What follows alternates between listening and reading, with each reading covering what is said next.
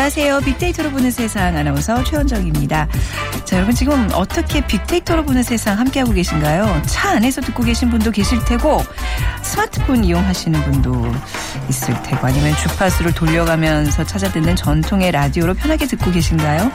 자, 온 동네 사람들이 함께 지글거리는 라디오 앞에 함께 모여서 숨죽이며 귀 기울이던 시절도 있었다지만 이미 오래전 추억으로 사라졌고요. 이제는 내가 원하는 시간에 그리고 마음만 먹으면 나만의 방송을 직접 만들어 볼 수 있는 시대가 됐습니다. 다가올 미래에는 방송이 또 어떤 모습으로 우리에게 다가올까요? 새로운 달 11월을 맞으면서 이번 한 주간 여러분의 친구 라디오의 모든 것을 살펴보는 시간 마련하고 있습니다. 자, 세상의 모든 빅데이터 시간에는요. 공영방송과 수신료라는 키워드로 살펴보고요. 그리고 마지막 시간 라디오의 미래에 대해서 얘기 나눠보도록 하겠습니다. 빅데이터가 알려주는 스포츠 월드에서는요. 100세 시대의 조건 생활치육에 대해서 빅데이터로 분석해 보겠습니다.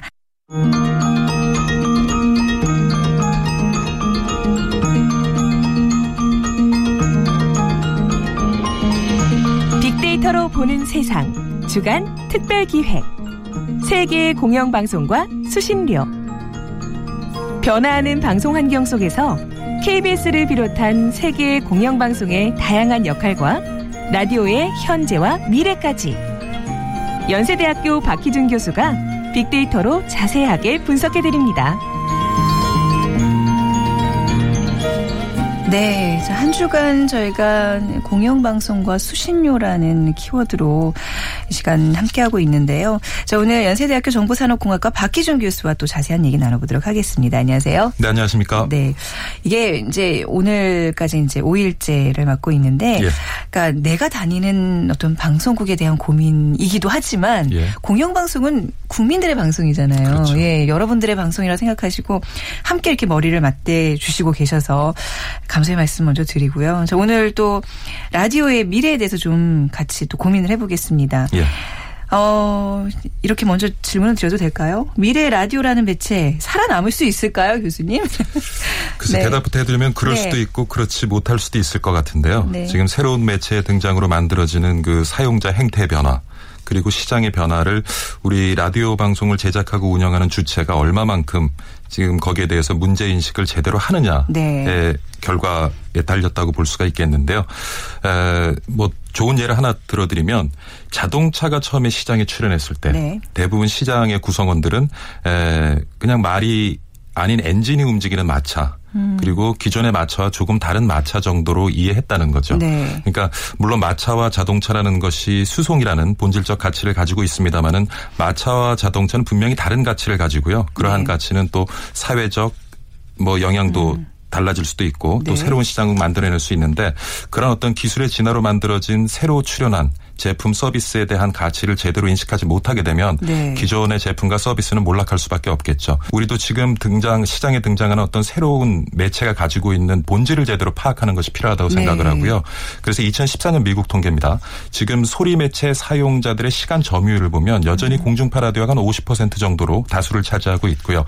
그 다음에 이제 인터넷 라디오라든가 music 스트리밍 서비스, 팟캐스트 같은 경우도 유의미한 비중을 차지하고 있는데 네. 우리가 간과하지 말아야 될 것이 지금 10대, 20대, 30대와 같은 경우를 표본으로 해서 조사를 해보면 전체 사용자들이 보여주는 표본, 표본 조사 결과 확연한 차이를 보입니다. 네네. 거기에서는 음악 스트리밍 서비스라든가 뉴스 reading 서비스 그리고 팟캐스트와 같은 사용자들의 비중이 공중파 라디오를 듣는 청취자들의 비중보다 훨씬 높다는 것이죠. 아, 네. 근데 거기다가 이제 지금 말씀드린 여러 가지 대체 매체들은 제작비가 굉장히 에, 낮고요. 낮고, 네네. 네, 제작비가 낮다 보니까 그리고 또 광고 효과도 어, 어떤 동일한 욕구를 가진 대상으로 상, 대상을 상대로 하기 때문에 광고 효과도 굉장히 높을 수가 있고요. 그러다 보니까 에, 제작비는 낮고 광고 효과는 높고 그러다 보면 이제 매출과 수익이 만들어질 수 있고 그러면 네. 지금 공중파 라디오가 가지고 있는 이상의 컨텐츠 품질을 만들어내게 되면 결국에는 이제 이 시장이 뒤집히는 결과를 낳게 되는데 그러니까 우리가 새로 등장한 매체를 지금 우리가 공중파 라디오 가지고 있는 어떤 특성을 보완하는 특성 정도로 이해해서는 이 시장을 방어할 수 없다는 거죠. 네, 그러니까 네. 지금 분명히 시장은 공급자에서 사용자 중심으로 바뀌어 가고 있고요. 네. 그리고 사용자가 최적화된 서비스, 자기만의 서비스를 받기를 원하기 때문에 네. 어떤 에, 라디오에 종사하는 분들도 어떤 사용자의 욕구에 따라서 음. 제공할 수 있는 서비스를 잘게 쪼개서 플랫폼에 제공해 주고 그걸 네, 네. 사용자가 선택해서 들을 수 있는 그런 환경을 만들어 주지 못하면 음. 라디오의 미래는 없지 않을까 그렇게 생각을 해 봅니다. 사용자 중심의 방송 환경에 좀 적응을 해야 된다. 예전엔 진짜 TV 때문에 라디오가 좀 없어질 거다. TV만이 이제 어떻게 라디오의 경쟁이라고 생각했는데 지금 얘기 들어보니까 이 새로운 미디어들과의 정말 끊임없는 경쟁이 앞으로의 라디오의 미래를 좌할 것 같습니다. 그러면 이제 이런 새로운 미디어들의 경쟁력을 좀 우리가 살펴봐야 되겠네요. 예, 네. 앞서 말씀드린 것처럼 새로운 미디어는 에, 사용자들이 언제 어디서나 네. 원하는 컨텐츠를 접할 수 있는 환경을 제공해 준다는 것이거든요. 근데 문제는 비용입니다. 라디오 같은 경우에는 주파수만 맞춰서 틀면 나오거든요. 네. 라디오만 있으면.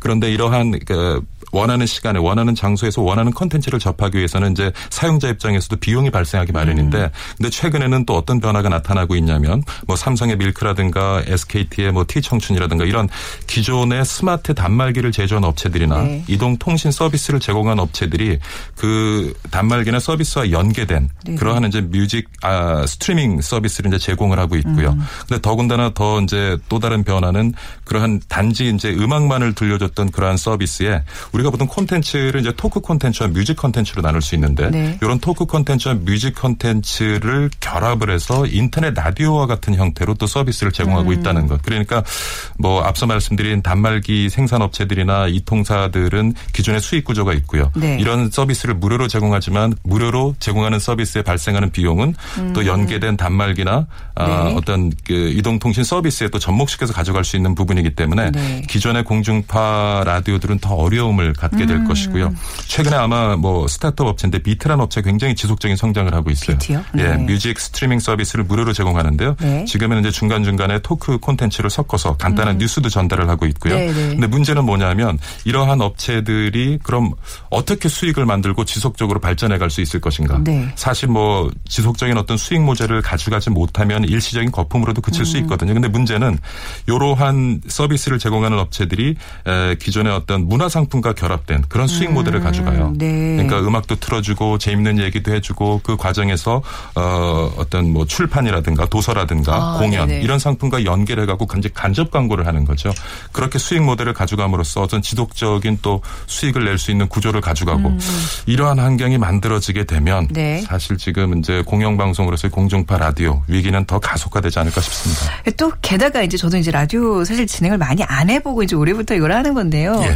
이게 굉장히 규제가 많은 것 같아요. 아, 그러니까. 어떤 뭐 기술적인 그런 규제뿐만 아니라 뭐 우리도 이제 말 한마디 하면서 조심스럽잖아요. 예. 이또 공영방송으로서 어떤 심이나 이런 것도 있고 약간 근데 요즘에 새로운 미디어들은 듣고 있으면 어머머머 저런 말 해도 돼 싶을 정도로 아주 거리낌 없이 그냥 예. 막다 이렇게 또 그야말로 막 내뱉는 그런 유행 좀 약간 폐도 있겠습니다만 그래도 뭔가 날개를 달고 막 성장하는 느낌인데 우리는 뭔가 계속 밑에서 잡고 있어요. 발목을 그렇죠. 잡고 있어요. 이것도 약간 문제가 있지 않나요? 약간? 지적이시고요. 네. 예, 지금 이러한 구도로 계속 간다면 결국 우리 공중파 라디오는 네. 음. 향후에는 이제 자연재해나 전쟁 유사시를 대비한 매체로 전락할 수 있다는 위기감을 분명히 느끼고 있을 겁니다.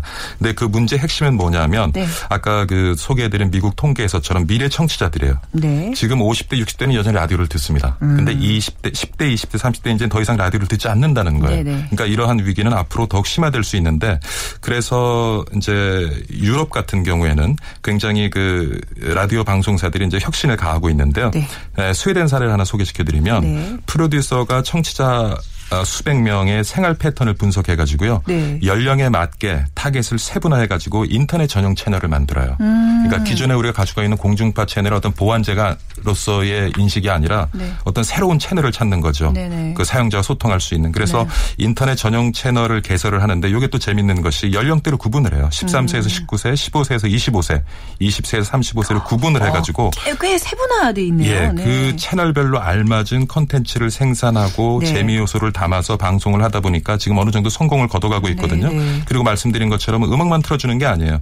그 사이에 짧은 뉴스를 넣어가지고 네. 뉴스를 굉장히 재미 요소를 섞어서 부담 없이 접할 수 있도록 그 세대에 맞는 관심 예, 분야에 예. 맞는. 예. 네. 그러다 보니까 좋은 성과를 만들어내고 있는데 음. 그러니까 문제는 뭐냐 하면 지금 우리 라디오 채널을 보면 음악 채널 네. 그러니까 뭐 talk 컨텐츠, 그다음에 음악 컨텐츠를 이렇게 구분해 사실 채널이 되어져 있는데 네. 이제 talk 컨텐츠와 음악 컨텐츠가 함께 가야 되고요. 네. 오히려 그 전달하는 컨텐츠에 따라서 그 채널을 나누는 것이 아니라 사용자들의 연령대, 사용자들의 욕구에 따라서 관심, 예, 채널을 연령, 구분해서 접근하는 것이 훨씬 유효하겠다는 생각을 해봅니다. 그러고 보니 진짜 지금 이 방송도 저희가 정확하게 어떤 세대를 맞춰서 방송하는지 좀 명확한 그런 게 없었던 것 같기는 해요. 예, 그렇죠. 예. 네.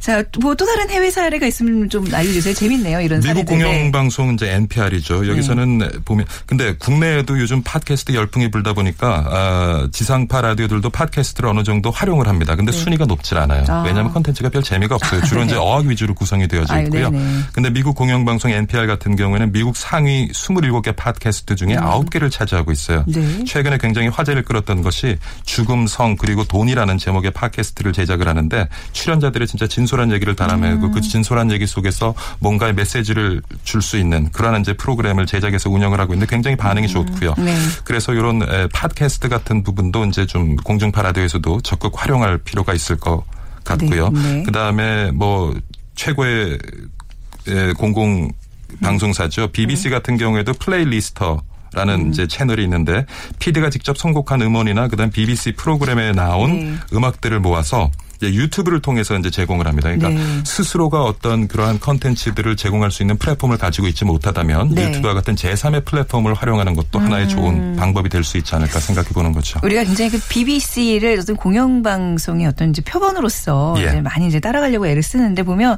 진짜 그 말씀하신 플랫폼이 라디오 이런 매체뿐만 아니라 뭐 TV를 통, TV도 그렇고 굉장히 많더라고요. 그러니까 이게 수신료를 좀 비싼 수신료를 내는 영국 국민들 입장에서는 예. 그럴만하다라는 어떤 공감대가 충 분히 형성이 되거든요. 맞습니다.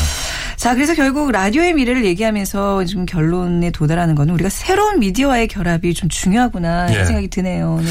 근데 새로운 미디어 결합에 우리가 제대로 대처를 해 나가려면 네. 에, 필요한 인력이 있어야 돼요. 근데 아. 아. 까 그 스웨덴 네. 사례도 그렇고요. BBC 사례도 그렇고 들여다보면 에, 기존의 그 라디오 프로듀서와 어, 웹 프로듀서의 비중이 지금 이제 역전이 됐어요. 네. 웹 프로듀서가 한 4명 정도면 라디오 프로듀서는 한 2명 정도 비율이거든요. 근데 실제로 우리나라의 공중파 라디오를 들여다보면 내부 인력 구성이 이러한 변화에 대응할 수 있는 인력을 제대로 가지고 있지 못합니다. 전문성을 가진 인력이. 네. 근데 인력을 확보한다는 것 결국 뭐겠어요? 결국 돈 얘기란 돈이죠. 말이에요. 네, 그러니까 네. 어떻게 그런 인력을 확보하고 운영할 수 있는 에, 재원을 마련하는가가 굉장히 중요한 네. 문제가 되겠고요. 재원 확보가 어렵다면 인력의 어떤 재교육과 재배치의 문제도 그렇습니다. 그래서 내부적인 어떠한 구조 조정이라든가 네. 지금 말씀하신 것처럼 내부 인력의 교육, 재배치 이런 것이 우선시 돼야 되겠고요. 음. 네네. 그와 동시에 에, 어떤 에, 안정적인 재원. 결국엔 공영방송이라고 하면 수신료가 가장 큰 재원이기 음. 그렇죠. 때문에 에, 수신료를 제대로 음. 이렇게 거두어 드리는 것도 또 하나의 큰 이슈가 될 것 같습니다. 네. 저희가 이제 이렇게 좀 변화하겠습니다라는 어떤 이제 마스터 플랜 계획들을 이렇게 같이 좀 고민을 하면서 또 수신료 인상에 대한 어떤 어떤 이유, 명분 같은 거를 함께 좀 얘기 나누는 그런 귀한 시간이었습니다. 오늘 말씀 잘 들었습니다. 감사합니다. 네, 감사합니다. 네, 연세대학교 정보산업공학과 박기준 교수와 함께 했습니다.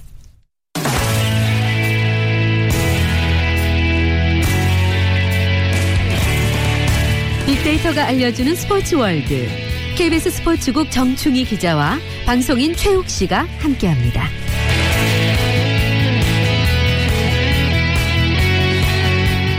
네, 정충혜 기자, 최욱 씨 두 분 나오셨네요. 안녕하세요. 안녕하십니까. 네, 안녕하십니까. 네. 자, 오늘은 좀 건강하게 오래오래 살 수 있는 비법이랄까요? 예, 오늘 어떤 얘기 나누는 거죠? 네, 오늘 주제는 생활체육인데요. 네, 생활체육. 생활체육 앞에 조금 전제를 붙이자면 네. 이제는 그 오래 살잖아요. 네. 여러 가지 조건이 발전하면서 그래서 100세 시대의 조건 생활체육 이렇게 제목을 한번 붙여봤습니다. 아, 근데 진짜 우리 때는 기대 수명이 이제 100세가 되는 건가요? 저 100세까지 산다는 생각하면 가슴이 막 벅차지 않나요, 재영 씨? 근데 오래 사는 게 중요한 게 아니라 건강하게 잘 사는 게 중요한 거잖아요. 그래서 생활체육이 중요합니다. 생활체육. 예. 근데 뭐 굳이 뭐 오래 산다는 그런 목표가 아니라 오늘을 또 건강하게 보내기 위해서도 운동이 좀 필요한 건데 최욱 씨 운동 안 네. 하죠? 아, 저 하죠. 무슨 운동 하세요? 저는 저 풋살이라고요. 아 축구 같은 거. 네. 어. 제가 그 영등포 메시입니다. 네. 영등포 MBC요. 네. 아주 그 즐겨하지 못합니다만 가끔 어. 이렇게 하고 있습니다. 그러니까 이제 뭐 그런 그룹 같은데 끼어서 동호회. 동호회 동호회가 있어요. 네. 뭐한뭐주 1회? 월 1회? 아, 그, 이제 그들은 이제 자주 하는데요. 네. 제가 이제 자주 못 나가는 상황이죠. 인터넷 음. 동호회. 혹시 인터넷으로 하는 거 아니에요? 아니에요. 아, 실제로 땀을 흘리는 거예요. 아, 그래. 하- 하긴 하세요. 체형 자체가 예. 풋살 체형이에요. 아, 그렇죠. 어떤 어떤 체형을 말씀? 딱 보면 저중심 이게 느낌이. 있어요. 네, 딱 보면 이제 마라도나 약간. 다른 네. 풋살 체형. 네. 네. 아, 그러니까 생활체육이라는 이름을 지금 오늘 우리가 붙여봤는데 이게 원래 쓰고 있는 단어인가요? 네, 그 네. 생활체육이라 하면요. 이제 흔히 우리가 아, 엘리트 체육이라고 부르지 않습니까? 음, 네. 그 올림픽에서 메달을 따는 아, 이제 그것과 대비되는 개념인데 아, 우리가 이제 일상 속에서 네. 아, 체육을 즐기는 것. 그러니까 우리 삶을 좀더 어, 윤택하고 풍요롭게 만들어주는 것이 아닌가 싶네요. 음. 네, 그러니까 생활체육, 엘리트 체육의 어떻게 보면 이제 반대 개념으로 이제 이렇게 알게 알겠습니다. 최근에 이런 생활체육이 아주 폭발적으로 활성화되고 있다면서요? 제가 그 집이 서대문 네. 홍제동 쪽인데요. 지하철역이 있잖아요. 북, 북한산 좀 가까운데 뭐 주말에 보면은 네. 대단합니다. 형형색색 뭐 등산복 입은 분들. 어. 물론 이제 저녁에는 약간 약주하신 분들이 많이 있어서 얼굴까지 네, 형형색색. 그렇긴 한데 어쨌든 그 몇 년 전에 비해서 제가 계속 홍제동에 한 20년째 살고 있는데 네. 정말 폭발적으로 늘었다는 것을 그 한눈에 알 수 있고요. 그 이런 얘기도 들었어요. 외국에 여행 많이 다니, 다니시는 분들 보면은 외국 사람들이 볼 때는 한국 사람들이 거의 비슷한 옷을 입고 온다는 거예요. 그게 등산복 네, 등산복이 아웃도어. 마치 한국 뭐 여행객들의 단복처럼 네. 그런 말이 나올 정도로 지금 뭐 음. 등산을 비롯해서 여러 가지 그 생활체육이 폭발적으로 늘고 있는데 네. 저희가 이제 요즘 SNS가 많이 발전해 있잖아요. 네. 뭐 개인 블로그라든가 여러 가지 그 밴드라든가 이런 것들이 많이 있는데 음. 네. 여기 보면 뭐 등산 어디 다녀왔다 인증샷, 네. 자전거 타고 어디까지 질주했다, 음. 그리고 뭐 마라톤 완주했다 이런 사진과 이야기들이 정말 많이 있잖아요. 네. 그런 것들이 이 SNS에 정말 많은 부분을 차지할 정도로 네. 이제는 어, 생활체육이라고 하는 것은 우리 일상생활에서 뗄래야 뗄 수 없는 그런 부분으로 자리 잡았다 이렇게 생각이 됩니다. 네. 그러니까 최근에 그 이제 또 자전거길이 전국적으로 이렇게 다 연결돼서 3일 만에 전국 일주를 한다. 그렇죠. 뭐 4일 만에 와. 한다. 다들 경쟁으로 이렇게 좀 하는 경향들이 있는 것 맞습니다. 같아요. 그리고 그 우리 아웃도어 업체를 비롯해서 네. 기업에서도 네. 이 개개인의 어떤 생활체육에 대한 빅데이터 분석을 하지 않으면 은 아, 마케팅 그렇죠. 전략을 세우기 힘들 정도로 지금 아. 생활체육은 우리와 밀접한 관계를 그렇게 형성을 하고 있습니다. 아, 그렇겠군요. 근데 이제 우리 외국 사람들이 진짜 우리나라 너무 막 뭐 에베레스트 등정하는 것도 아니고 다들 등산복 너무 차려 입는다고 하는데 좀 입어보면 또 좀 느낌은 달라요. 저 약간 좀 옹호하자면 되게 굉장히 편하고 네. 체육을 더 이렇게 운동을 더 잘할 수 있는 조건을 갖추게 되거든요. 아무래도 기능성 옷이기 예, 예, 때문에 예. 많이 운동을 네. 잘할 수 있도록 도와주는 건 네, 사실입니다. 너무 비난은 하지 마세요. 저도 지금 입고, 비난하지 있- 않습니다. 저도 지금 입고 있는 그 입장에서 네 최욱 씨그 생활체육에 가장 많이 이렇게 사람들이 좋아하는 종목이랄까요? 어떤 것들이 좀 꼽히고 있나요? 살펴보니까요, 네. 어, 확실히 그 걷기를 가장 많이 하시는 것 같아요. 걷기? 예. 그리고 이제 2순위가 등산, 네. 3순위가 보디빌딩, 어, 헬스 예. 그리고 뭐. 네. 축구, 자전거, 수영 뭐 이 정도 되는 것 같은데요. 네. 어, 특히나 이제 요즘 뭐 앞서서 계속 말씀을 하셨지만 등산 과 자전거의 인구가 폭발적으로 증가하는 추세를 보이고 있습니다. 음. 네. 예. 정충희 기자 또 다른 통계가 있을까요? 그 등산의 규모를 이제 간접적으로 알 수 있는 통계가 있는데 바로 아웃도어 시장 규모입니다. 네. 그것은 어떤 연구소에서 공식적으로 예, 조사를 해본 건데 2007년도에 1조 5천억 원 정도였어요. 네. 그런데 이제 2011년에 3조. 2013년에 6조 4천억. 어, 그리고 이렇게- 지난해에는 이렇게? 네, 7조 숫자가? 3천억 원으로 증가했고 네. 올해는 8조 원대 이상 규모가 될 것이다 이렇게 보고 있는데 네네. 이게 어떤 돈이냐 어느 정도 돈이냐면 제주도 같은 경우에 아마 1년 예산이 4조 원 좀 넘을 겁니다. 어머. 그러니까 어마어마한 액수고 사실 이런 뭐 국내 기업도 있고 외국 네. 기업도 있는데 이 등산하는 분들한테 절해야 돼요. 네. 좀 잘해줘야 되고 할인 행사도 좀 많이 해줘야 되고. 뭐, 예, 그죠. 네. 좀 사실 가격이 좀 비싸잖아요. 싸진 않거든요. 좀 가격, 네. 예, 할인폭도 좀 높였으면 네. 좋겠고. 이게 몇 점 몇 점일까 약간 감은 안 오는데 제가 듣기로는 거의 세계 시장 1위라고 들었어요. 맞습니다. 예. 특히 그 요즘에 또 등산과 함께 자전거 타기 열풍 뜨겁잖아요. 네. 제 주변에도 네. 뭐 한 몇백만 원에서 네. 심지어 몇 천만 원짜리 그- 자전거 그렇더라고요. 가지신 분들이 있고 저는 저 10만 원짜리 타고 있습니다. 어, 저도 17만 원짜리 구입. 사실 이 가끔 자전거 타고 다니다 보면은 네. 그 아름다운 곡선 음. 그 어떤 금속 재질의 가벼운 자전거 보면 사실 좀 부럽기도 하거든요. 네. 뭐 근데 이제 요런 그 부분에서 약간 좀 씁쓸한 부분도 네. 이야기도 좀 있어요. 약간 새끼로 새는 것 같은데 얼마 전까지만 해도 저희가 이제 등골 브레이커라고 유명 그 고가의 네. 그옷 때문에 이제 부모님들이 힘들다 뭐 이게 그 그런 얘기 있었는데 아이들 지금은 그 패딩 그 고가 네. 패딩 말씀하시는 네, 거죠? 보니까 네. 이제 자전거를 그렇게 사달라고 한대요. 아이들이요? 어. 네, 비싼 자전거. 그래서 부모님들이 좀 힘들고 또 심지어 아이들끼리 이제 안 사주니까 네. 음. 자기들끼리 아르바이트를 해서 한 대를 산 다음에 나눠 타는 경우도 있고 심지어 조금 안 좋은 경우에는 아. 네. 이런 자전거를 사기 위해서 약간의 일탈행위 같은 것도 하는 경우도 음. 있고 약간 부정적인 면도 뭐 없, 없지는 않는 것 같습니다. 아침에 네. 보면 학생들 자전거 타고 등교하는 모습이 참 건강해 보이고. 예뻤는데 네, 네, 그 네. 이면에는 또 이런 고가의 자전거의 네, 어떤 네, 또 네. 눈, 마, 가슴 아픈 사연들이 있었군요. 자, 앞으로 이제 100세 시대인데요. 생활체육 꼭 필요한 이유가 좀, 좀 짚어볼까요? 어떤 게 있을까요? 네. 그 생활체육이 발전한 이유는 역시 이런 겁니다. 사람이 좀 오래 살고 네. 이런 것도 아까 최원정 아나운서 말씀대로 오- 단순하게 오래 사는 것도 중요하지만 네. 어떻게 사느냐가 중요하잖아요. 건강하게 살고 하루하루 사는 것이 삶의 질을 높이는 그런 방향으로 사는 게 중요한 것입니다. 그래서 네. 건강하게 살기 위해서 단순한 거죠. 건강하려면 운동 적절한 운동하면 좋잖아요. 그래서 이제 생활체육이 많이 발전하는 건데 지금 국가에서도 7330 캠페인 이런 것들을 하고 있습니다. 최욱 씨. 네. 7330. 그렇죠.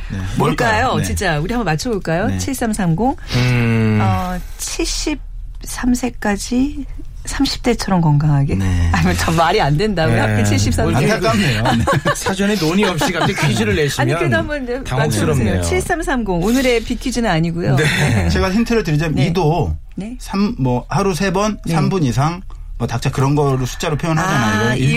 일주일에, 일주일에 세 번. 그렇죠. 30분. 30분 이상. 아, 네. 단순한 겁니다. 요 정도 하면 충분히 건강하게 사실 수 있다. 그래서 네. 이제는 국가에서 해야 될 일이 뭐냐면 단순하게 권장하는 것이, 것이 아니고 이런 네. 세- 생활체육을 우리 국민들이 많은 분들이 돈이 좀 없는 분들이라도 즐길 수 있도록 음. 다양한 기반 시설을 만들고 그리고 저렴하게 이용할 수 있도록 네. 하는 그런 노력들을 많이 하고 있습니다. 네. 그것이 바로 선진국의 조건이기도 하죠. 음. 네. 자, 뭐 일주일에 세번 30분씩. 근데 참 젊은 분들이 오히려 이거 못 지키는 경우가 많아요. 최욱 씨는 제가 어, 곰곰이 한번 되짚어봤는데 이게 쉽지는 않을 것 같아요. 그쵸. 쉽지 네. 않죠. 네, 쉽지가 않습니다. 일주일에 세 번 한다는 거는 이거는 쉽지 않아요. 음. 저같이 그 스케줄이 많은 사람은 어렵네요. 짬짬이 짬짬이 해야 짬짬이 되는데. 네, 네. 노력해 주시기 바랍니다. 네, 이번에 좀 데이터로 살펴볼게요. 조심해야 할 부분도 우리가 좀 알아야 될 것 같아요. 네. 뭐든지 많이 하면 네. 또안 좋은 부분도 있잖아요. 네. 그러니까 사람 인구가 많아지다 보니까 사고도 사실 그만큼 증가하고 있습니다. 지금 음. 경찰청 자료를 제가 찾아봤는데요. 최근 5년간 자전거 사고로 발생한 사망자가 무려 1,440명. 연도별로 보면은 아, 네. 2010년도에 299명이었는데 그 2011년도에는 277명. 그리고 292명, 285명, 음. 280명 계속 해마다 300명에 육박하는 그런 사망 사고가 나고 있고 네네. 부상자도 지난해에만 18,115명입니다. 상당히 좀 증가를 하고 있고 음. 어, 숫자가 생각보다 굉장히 네, 많네요. 상당히 많아요. 네, 그 자전거로 인한 사실. 네. 그 자전거의 경우에 자전거 좋은 자전거는 많이 있는데 네. 자전거 도로는 지금 많이 좋아지고는 있습니다만은 약간 부실한 도로도 좀 있고 네. 또 중요한 것이 운전자들의 약간 안전 불감증 같은 것도 많이 있어요. 네. 그러니까 그런 부분에 대한 교육 네, 뭐 네. 이런 것도 상당히 중요할 것 같고 그러니까 비싼 자전거가 안전하다는 건 아니잖아요. 그렇죠. 그렇죠. 예, 그러니까 좀 안전하게 안전- 타야 안전한 거죠. 장비 같은 것도 뭐 헬멧. 이런 거 꼭 좀 착용을 헬멧 하시고요. 꼭 써야 되고요. 네. 제가 일본에 출장을 자주 갔었는데 일본은 자전거 타는 어린이들 보면은 거의 100이면 100 다 헬멧을 썼어요. 근데 우리나라 자전거 타는 청소년들이나 보면은 음. 안쓴 경우가 대다수입니다. 네. 이거 정말 중요한 거거든요. 그렇군요. 그 네. 등산도 그 사고가 많이 증가를 하고 있습니다. 2010년에 7천여 명이었는데 지난해에는 사고자 수가 만 명이 넘었어요. 네. 그러니까 이거 그 알기 쉽게 설명을 해드리면은 최근 3년간 소방대원이 산악 구조를 위해서 3만 6천여 회 출동을 해서 네. 2만 5천여 명을 구조했습니다. 네. 하루 평균으로 따지면 33번 출동해서 23명을 구조했다는 거예요. 네. 생각보다 상당히 많거든요. 그래서 철저한 준비 없이 네. 이 산행에 나서는 것, 특히 환절기라든가 겨울철에 나서는 것은 상당히 위험하다. 이거 아시고 네. 철저한 안전 그 장비를 갖추시고 산행에 나서야 될 것 같습니다. 이거 남 얘기 같잖아요. 저도 근데 얼마 전에 북한산 갔더니 거기 이제 그 관계자분이 어저께 엊그저께 낙석으로 두 명 사망했어요. 어휴. 이런 얘기를 너무 아무렇지도 않게 하는 거예요. 그러니까 어. 굉장히 많은 분들이 건강을 위해서 찾는 그곳에 굉장히 심심치 않게 사망자가 발생한다는 얘기잖아요. 예. 네. 그래서 좀 안전 요령을 좀 숙지라고 가야 될 텐데 겨울 산행 이제 앞으로 겨울 산행이 또 이제 다가오지 않겠습니까? 겨울 네. 앞두고 어떤 걸 주의해야 될까요? 일단 뭐 사는 겉에서 보면 참 조용하고 평온해 보이지만 네. 그 안에 들어가면 이 무서움이 도사리고 있거든요. 네. 특히나 그 가을철에 산에 많이 오르시는데 일교차가 굉장히 심합니다. 네. 그렇기 때문에 일기예보를 항상 그 확인을 하고 맞아요. 산의 일정을 잡아야 돼요. 네. 아 그리고 생활체육은 건강을 위해서 하는 거기 때문에 자신에 맞게 하는 게 음. 중요합니다. 조기 축구 가잖아요. 월드컵보다 더 치열합니다. 문제가 많아요. 그러다 보면 이제 다치기도 하고 네. 부상자가 속출하는데 이 산도 마찬가지입니다. 본인에게 맞는 산을 음. 올라야 되고 사전에 아, 또 몸도 잘 풀어주고 그렇죠. 운동도 하고 아, 그렇게 해서 아, 안전사고를 미리 막아야 네. 될것 같습니다. 산 정상에 뭐 가는 게 그게 뭐 대단한 의미 있는 게 아니에요. 굳이 그 체력 안 그래요. 되는데 네. 올라가서 나중에 내려올 때 사고를 그렇습니다. 중간쯤 올라갔다가 네. 그 이제 산에 정상까지 올라 간 사람한테 사진 한 장 얻으면 돼요. 무리하면 큰일 납니다. 네, 정말로요. 네. 그리고 이제 요즘은 날씨가 금방 해가 떨어져서 일찍 하산하셔야지 안 그러면 산에서 깜깜한 밤을 맞이하게 아, 된다. 그거 굉장히 끔찍하죠. 위험하다. 네. 자, 자전거 탈 때도 주의사항 좀 알아보겠습니다. 최욱 씨 자전거 타시죠? 네, 저도. 예, 예. 예. 어떤 걸 좀 우리가 알아야 될까요? KBS의 위기 탈출 넘버원이라는 네. 훌륭한 프로그램이 있죠. 거기서 자전거 안전 수칙 10개명을 알려줬는데요. 네. 이것들을 좀 잘 숙지를 하시면 좋을 것 같아요. 첫 번째가 역시 음주의 자전거 아. 절대 타서는 안 됩니다. 두 번째가 이제 수시로 브레이크 점검을 해야 되고요. 네. 세 번째가 앞서서 계속 얘기가 나왔죠. 헬멧 착용. 아, 이게 이제 불편하고 또 멋이 안 난다고 해서 안 하는 경우가 있는데 반드시 해야 됩니다. 네. 네 번째가 가방과 짐은 짐칸에 단단히 고정을 시켜야 되고요. 다섯 번째, 이어폰을 끼고 운전하는 분들이 있어요. 네, 네. 이거 위험합니다. 어. 예. 아, 앞에 이제 어떤 일이 벌어지는지 인지하기가 어렵기 때문에 그렇죠. 예, 이건 절대로 해서는 안 됩니다. 네. 그리고 또 있죠? 여섯 번째가 이제 교차로나 골목길에서 방향을 변경하거나 정지시 손신호 네. 반드시 해야 되고요. 일곱 번째가 도로상에서는 우측 통행을 지키고 차량과 같은 방향으로 직선 주행을 합니다. 여덟 번째 내리막길에서 속력을 내지 않으며 뒷바퀴에 먼저 제동을 가한 뒤 앞바퀴를 제동해야 아, 위험을 아, 모면할 수가 있습니다. 네. 아홉 번째가 주변에 보행자가 있을 시 경보배를 울리거나 말을 해서 네. 보행자의 주의를 유도하고요. 마지막 네. 열 번째 어두워지면 반드시 네. 전조등과 반사경을 사용해야 됩니다. 네. 따르릉 따르릉 비켜나세요. 우물쭈물 하다가 큰일 납니다. 이렇게 네. 얘기를 하고 다녀야 된다. 아, 너무 좋네요. 네. 자, 우리 마지막으로 이제 생활 체육 우리 할 때 좀 즐길 거 중요한 점들을 우리가 좀 짚어봤는데 그래도 이것만은 꼭 다시 좀 강조하고 싶다 한거 있으세요?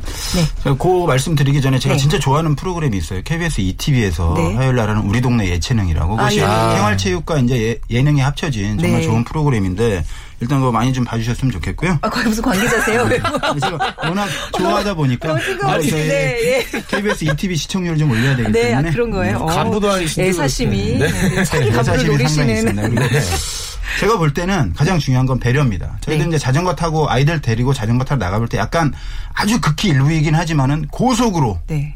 마치 자기 집 안방처럼 자기가 전세 낸 것처럼 맞아요. 도로를 네. 질주하면서 아찔해요, 심지어는 진짜, 네. 뭐 욕을 한다거나 비켜 뭐 XXX 이런 욕을 아. 아주 극히 일부이긴 하지만 그런 분들이 있거든요. 네네. 그리고 뭐 자전거가 조금 안 좋다 그러면 좀 무시하고 이런 경우도 있는데 네. 그런 거 절대 하시면 안 아우, 되고 그럼요. 서로 유치해요. 우리 모두가 네. 자전거 길은 우리의 모두의 것이다. 그리고 등산로도 우리의 모두의 것이다. 음. 비싼 옷을 입었건 네. 싼 자전거를 탔건 우리 국민 모두가 즐길 수 있는 곳이라는 걸 명심을 하시고 네. 서로 배려하고 네. 아름다운 마음으로 네. 음. 산에 오르시고 자전거를 탄다면은 정말 우리가 건강 100세 시대 정말 하루하루 행복하게 살 수 있는 네. 가장 중요한 음. 그것이 바로 생활체육이 아닌가 그렇게 생각합니다. 네. 어우, 힘줘서 말씀해 주셨는데 우리 최욱 씨도 네. 예, 생활체육 어떻게 전망하시는죠? 어떤 네. 방향으로 가야 될까요? 네. 그 생활체육은 우리의 건강을 위한 거 아니겠습니까? 그렇죠. 아, 그러니까 무리하지 말고 즐거운 마음으로 즐기시면 좋을 것 같습니다. 네, 알겠습니다. 자, 오늘 빅데이터로 생활체육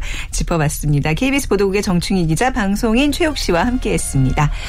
자, 빅데이터로 보는 세상 오늘 순서 마무리할 시간이네요. 건강한 주말 보내시고요. 저는 다음 주 월요일 11시 10분에 다시 찾아뵙겠습니다. 지금까지 아나운서 최원정이었습니다. 고맙습니다.